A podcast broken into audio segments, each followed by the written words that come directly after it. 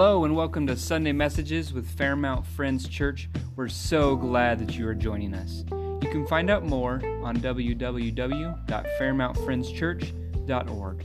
Here's Pastor Brock Meyer. Pastor Andrew, he handled a very difficult text last week in Titus chapter two. And as he was talking about um, servants and how they respond and how they yield to the Lord and they yield to um, the people that they're underneath. And I thought he did a beautiful job. Um, and just want to say that uh, publicly, man, I just thought that he, he handled that well. So as far as um, Titus, we've been here for two months. We're in chapter two. And guess what? We're going to finish chapter two this morning. We have eleven minutes. I don't know that I, I might go a little bit longer than eleven minutes, but um, we've had a full service already. Um, Titus chapter two, here's what we've learned. Titus chapter two, well, the whole book, it's a, it's a leadership book. It's written by the second greatest leader that we see in the New Testament, the Apostle Paul, second only to Jesus Christ. He's writing this as a leader to a leader, Titus, who's leading the church in Crete, Greece. The, le- the, the letter is how to raise up elders and leaders in the church. And so, so much of it has to do with development. It's a, it's a development sort of a, of a letter. And then he starts writing individualized, not only to elders, but to the old men, to the young men, to the older women. And we see kind of, then he writes even to servants, how we ought to respond, what should be going on inside of our hearts. He's really trying to develop the church of Crete to grow in their relationships with one another and in their Uh, encounters with the Lord. And so Paul then, he wraps chapter two with this exhortation, and we're going to try to finish this here today. So hold on tight, all right? Because this last little bit of Titus chapter two opens Pandora's box to so much deeper theology as it comes to salvation and persever- the perseverance of the saints, ultimately to glorification, that one day we will see the Lord. And so let's kind of unpack this here a little bit, okay? So Titus chapter two, verse eleven. For the grace of God has appeared that offers salvation to all people. It teaches us to say no to ungodliness and worldly passions, and to live self-controlled, upright, and godly lives in this present age, while we wait for the blessed hope, the, the appearing of the glory of our great God and Savior, Jesus Christ, who gave himself for us to redeem us from all wickedness and to purify himself a people that are his very own, eager to do what is good. Whew. Okay, so there's a lot going on here, as we're talking about salvation, preserving a people unto the Lord, that one day we will see him. He will preserve us from wickedness. He will keep us from wickedness. He will uh, glorify us. So there's a lot of things happening here. So I want us to, to, to be aware of some of these, some of these words, okay? So the glorification, the, the preservation or the perseverance, um, the preserving, Uh, the changing of the heart from worldly passions to having a passion of the Lord. We would call that, um, uh, uh, we, we would call it something. Um, we would call it conversion, where our hearts are shifted. Um, and then there's this clinging and this waiting for this blessed hope, okay? And the, the appearing of the glory of God. So there's a lot of things happening here. So I want to first, before we go to eventually we end up in heaven, okay?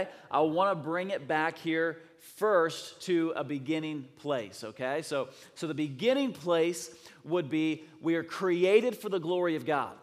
That God made us and he called it good. And we were designed to be good. We were designed to be like God. Something happened in the garden where it all got hijacked and the snake slithered in and he, and he hijacked what was good and he deceived Adam and Eve. With one man's sin, all men then went into sin. Because of Adam's sin, we now all have been born into sin. Sin happened at the core, at, at the root. It was a radical move that happened. The word radical means to the core. Okay, so sin is not something that happens outside of me. It doesn't happen out here. Sin doesn't happen just in the city that I was in this last week, New Orleans, okay? It doesn't just happen in New Orleans. It doesn't just happen in Las Vegas. It happens within me, okay? It's in my very core. My heart, the Bible says, is desperately wicked above all things. Who can even trust it or understand it? It is at opposition from God. Ephesians chapter two would say it this way, would say that we are natures of sin, that we are the object of God's wrath, that we are far from God, and that we are aliens to the covenant of God. So we have a, this massive chasm that's happened between us and our, and our relationship with God. Who can save us? Isaiah chapter forty-one says that our eyes have been plastered over to where we cannot see. And so now we're in this deep state to where our hearts are dead, our eyes are plastered over, we, we are without hope and we're without God. And yet somehow we're supposed to find God. You ever hear somebody's like, hey, I found religion, or I found Jesus. You cannot find Jesus. You cannot find God. You cannot find religion. Blind people are not good at finding things. And dead people are not good at responding to things. Dead people can't say yes to the Lord. And so we really have to first come into grips if this is going to happen in, in Titus chapter two, where we're going to we're going to behold him and we're going to see him in all of his glory, this blessed hope. Something has to happen between our dead state and us responding, coming fully alive. Y'all with me? A plus B equals C. Like, like a dead person isn't good at really anything. Okay? They're not, you don't want them on your on your softball team. You don't want to have them on your basketball team. They're not good at shooting layups. They definitely can't make good, righteous, sound, godly decisions. They can't do it. And so we kind of have some some phrases that we that we've accepted into Christendom, but that we really don't see in the Bible. And it's this idea of like free will, I found God, things like this. The only time where we see free will in the Bible is a free will offering that we would bring to the Lord. But even in that, it's people who already love the Lord. Their will has been freed. Their will has been liberated. Our wills are enslaved. We are slaves to sin. And we are desperately wicked and we're cut off from God. So we're in a pretty bad spot. And so we're not free. A slave man would not identify as free. Okay, so we can't call ourselves free or that we're alive or that we found anything. And so we're radical to the core. Check out this Bible verse here. Um, no one is righteous, not even one. There is no one who understands, no one who seeks God. That's pretty all-inclusive. All have turned away. They have all together become worthless. There is no one who does good, not even one. Now, who's pumped you came to church this morning to hear this? Like, yeah, make me feel good about myself, Pastor. Let's keep going here. The Bible declares all have sinned and they fall short of the glory of God. That's Romans chapter three. Or how about in Romans two, verse one, it says that all men are without excuse for their sin. Isaiah, he observes this, from the top of our heads to the soles of our feet, there is no soundness in man. And in other words, Paul, the Apostle Paul, he writes, nothing good dwells within us in Romans chapter seven. Or Proverbs twenty-one, even the plowing of the wicked is like sin. Even you just going to work, showing up, seemingly doing something good, providing for your family. Anything done outside of faith is sin. So there's this doctrine of total depravity. Not utter depravity, like we can't actually be redeemed, but totally, to the core, to the root of who we are, it is depraved, it's, it's wicked, it's cut off from the Lord. The classic Westminster Confession states this: man, by his fall into a state of sin, hath wholly lost all ability of will to any spiritual good accompanying salvation, so as a natural man, being altogether averse from good, and dead in sin, is not able by his own strength to convert himself or to pre- prepare himself thereunto. Let's break this down a little bit. You can't do it.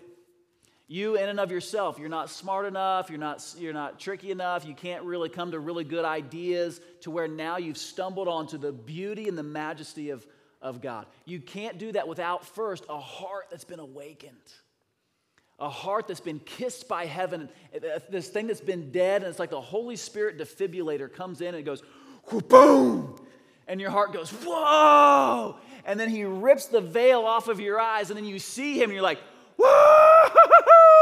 Yes, and then you respond back with a yes once he has sovereignly ripped the, the, the blindfold off of your eyes.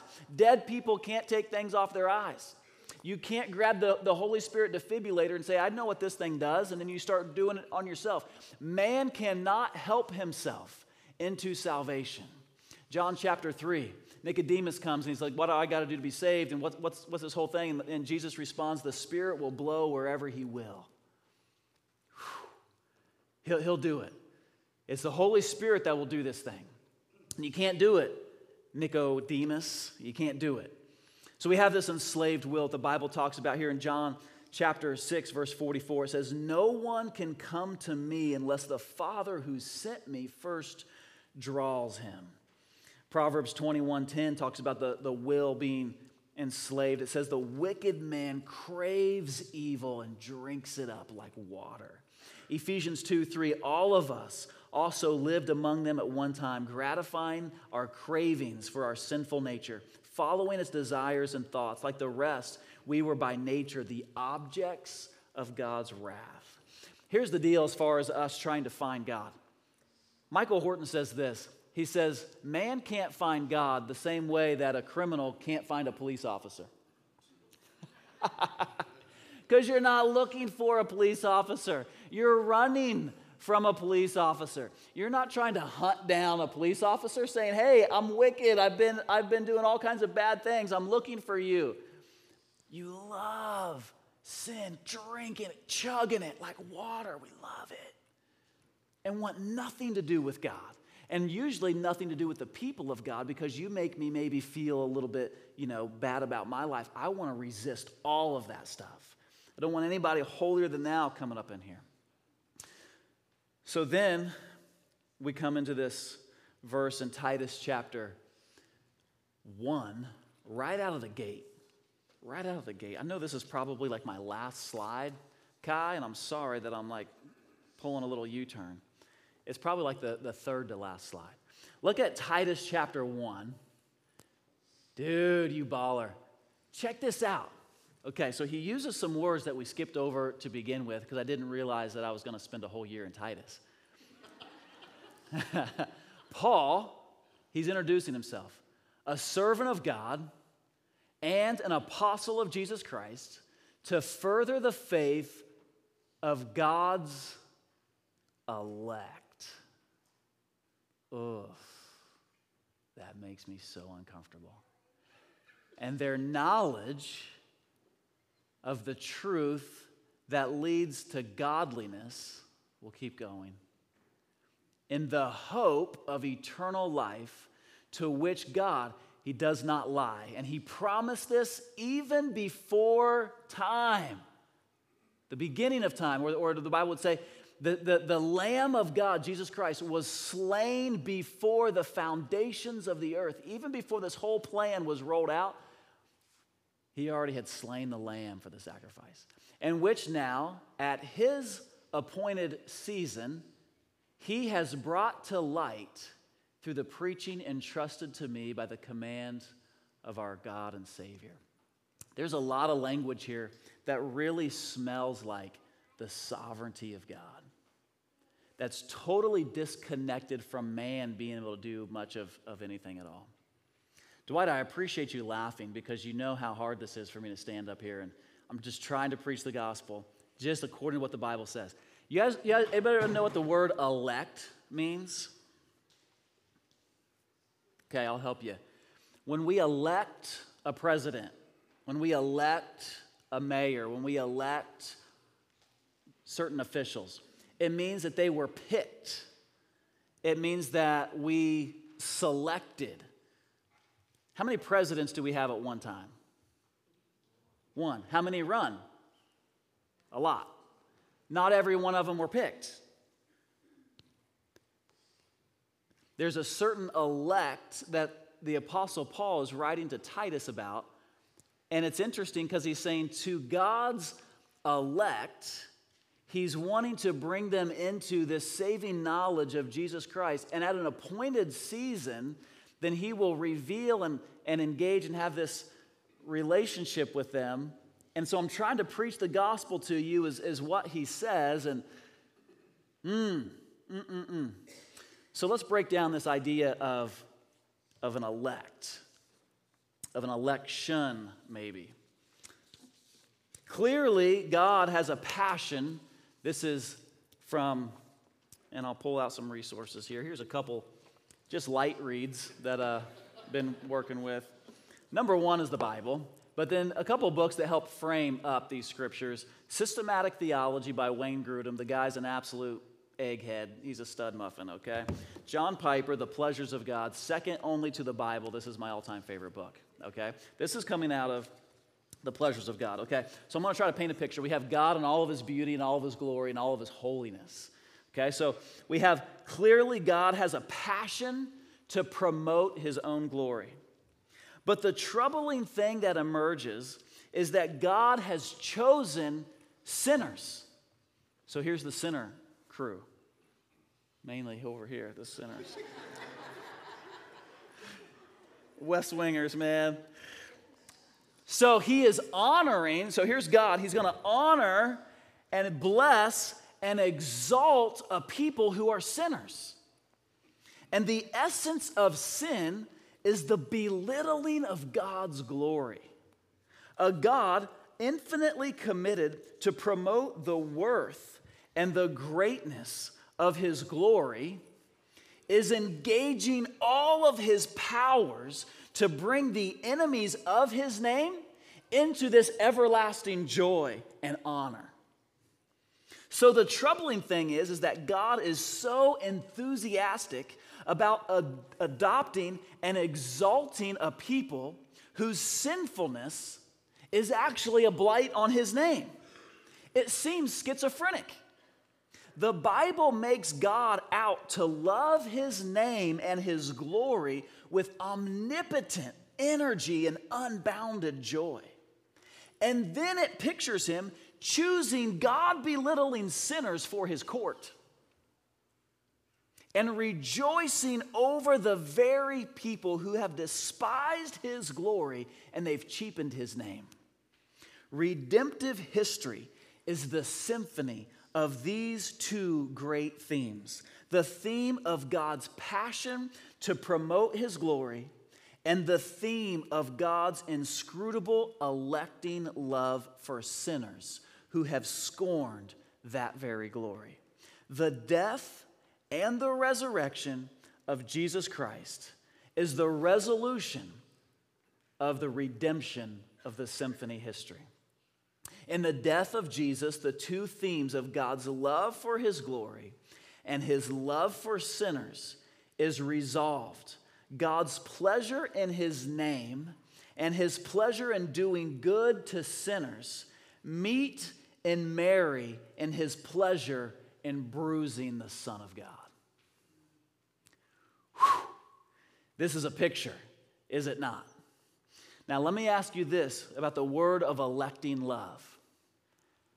How many in here, based upon the life that you have lived, you would consider yourself, the life that I lived, I am worthy to be saved by the blood and the sacrifice of Jesus Christ? Don't raise your hand. I don't want anybody to be embarrassed.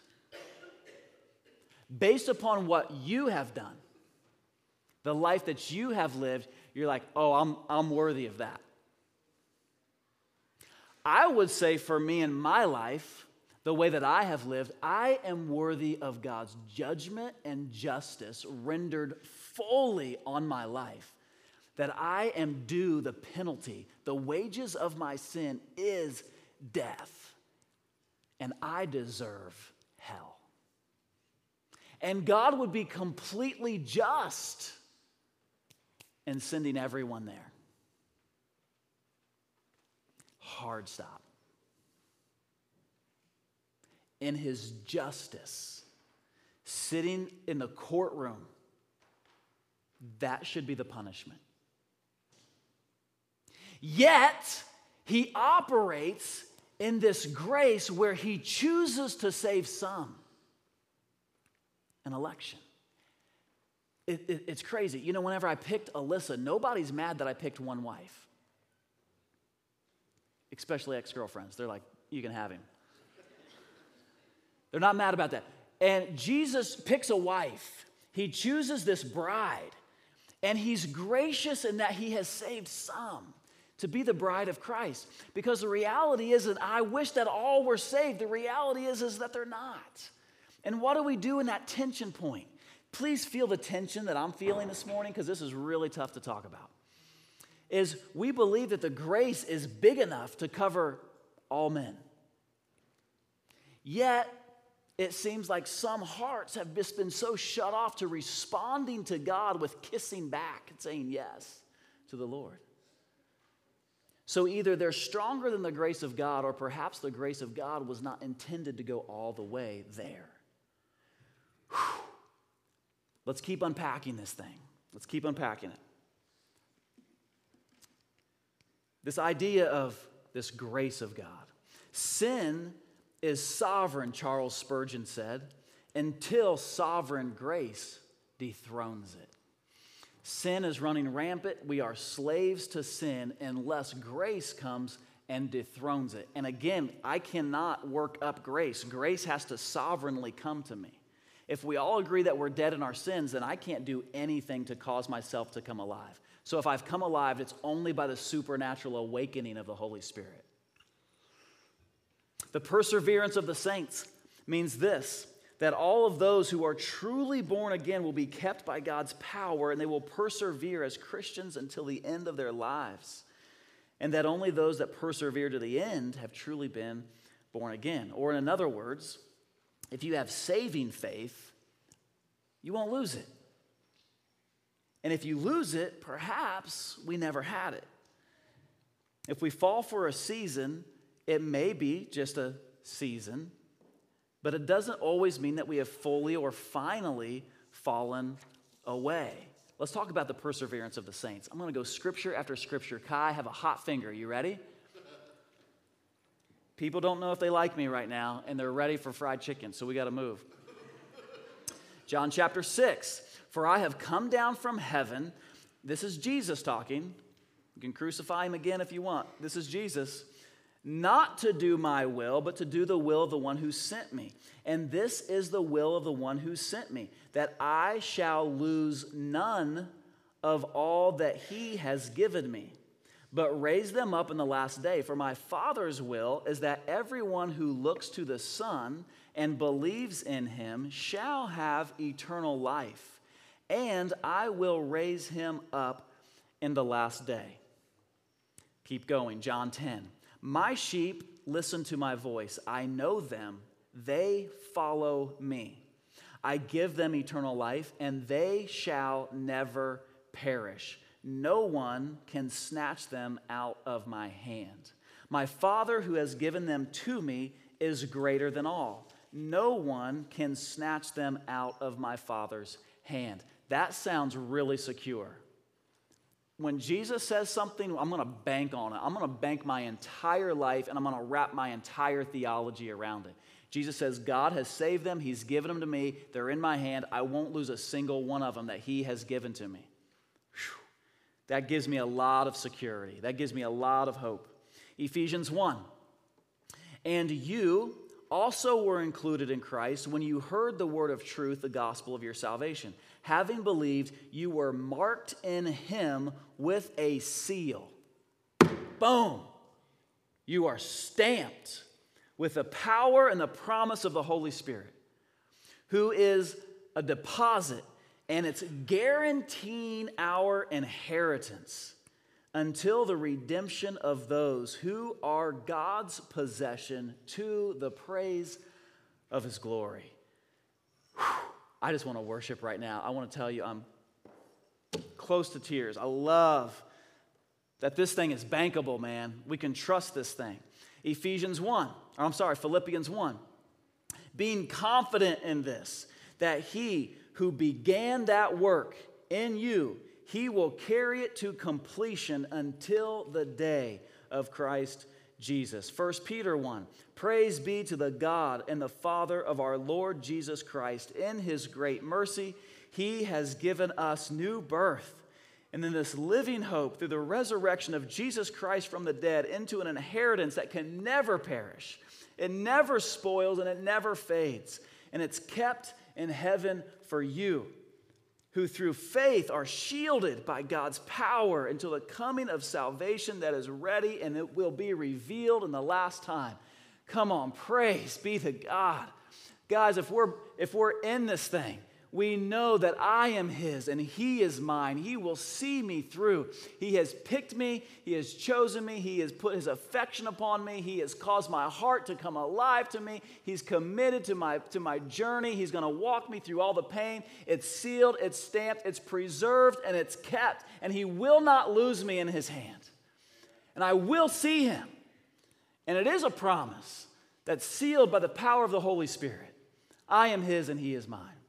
It's the perseverance of the saints, not even of our own doing. He will power us through to the end. The scriptures repeatedly, they teach this. Perseverance until the end to receive eternal life. Check out this, John chapter eight. To the Jews that believed in him, Jesus says, if you hold on to my teachings, you're really my disciples.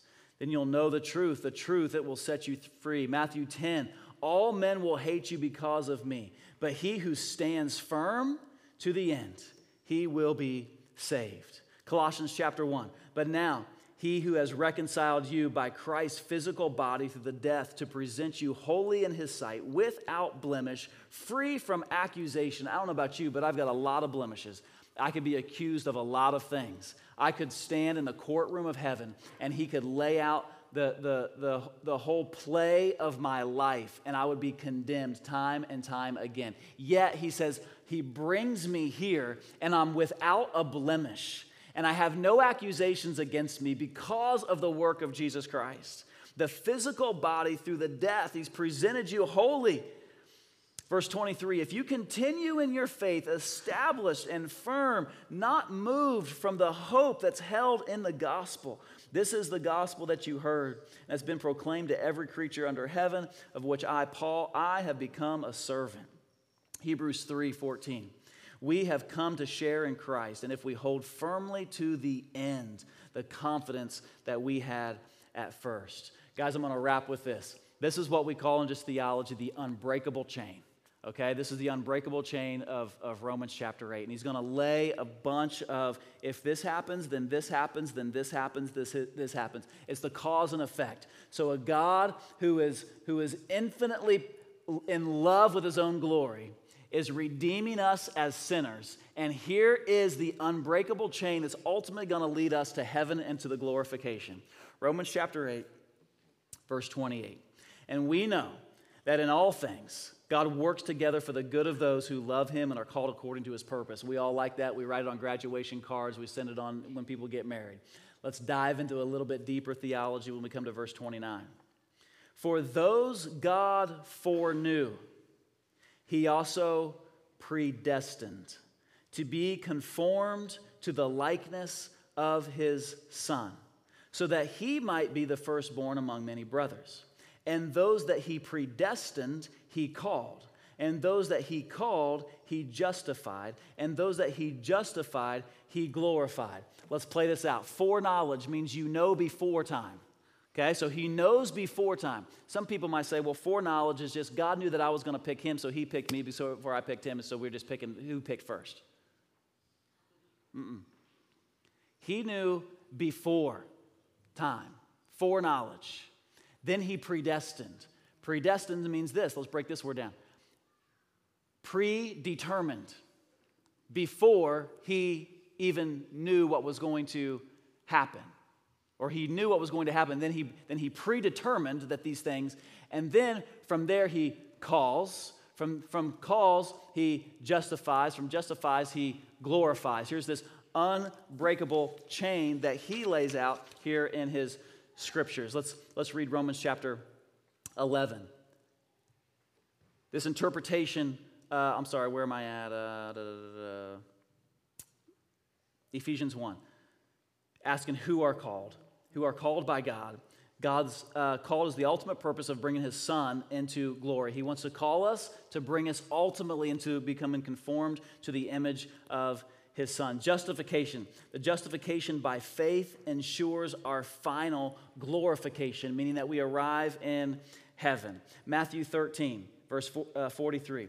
The righteous will shine like the sun in the kingdom of the Father. He who has ears, let him hear. This is so good. And I'll, I was going to wrap. I'm going to say one more thing.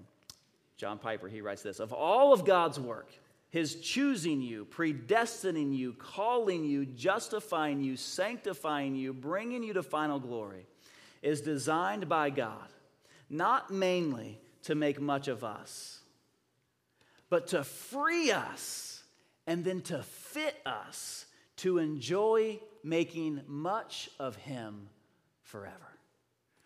He has not set us free because you're awesome or because you gave a good tithe or because you had good church attendance. He freed us, and then he fits us so that we can make much of him forever. So here's the conclusion. Titus writes this in Titus chapter two. For the grace of God has appeared that offers salvation to all people. It doesn't say that it saves all, but it does offer. This is an offering to everyone. He who has ears, man, if you've got the ears, then hear and respond and obey. It teaches us then, now that I've been awakened, now I have this will that can choose, and I and I say no to ungodliness and worldly passions, but instead I want to live self-controlled, upright, godly lives in this present age while I wait for this blessed hope, the appearing of the glory of our great God and Savior, Jesus Christ. And he gave himself to redeem us from all of the wickedness, to purify himself a people that are his very own, and they're eager to do what is good. Man, does Titus get wrapped up in a powerful bow of chapter two with some massive theology about how God loves you and set his affection upon you, caused your heart to come alive and to respond, where we say yes to righteousness, no to ungodliness, and we want to give our lives fully to this. If those are the decisions that you've made, I want to encourage you, heaven is waiting. Heaven is our reward. We will be in this blessed hope for all of eternity. If you haven't ever made that response, today is the day. If something's going on inside of you, I just want to say the wind is probably moving.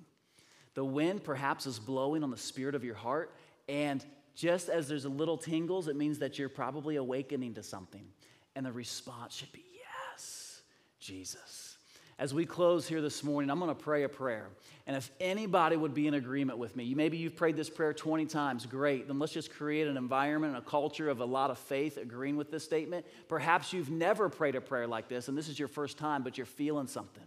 Perhaps God is doing something inside of your heart, and you're feeling that wind awakening inside of you. Then I want to pray this prayer together. Church family, would you stand with me as we close this morning?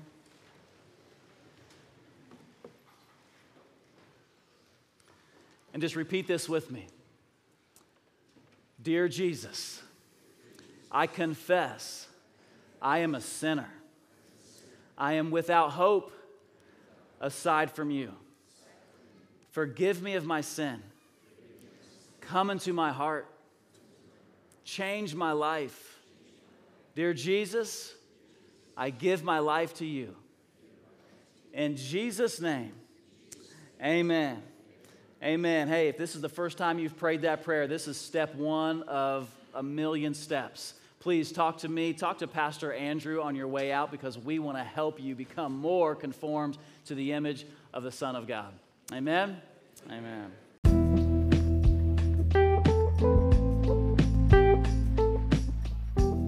So we're so glad that you were with us today. You can subscribe on iTunes or Spotify or your preferred podcasting app. Be sure to rate us so other people can know about the podcast.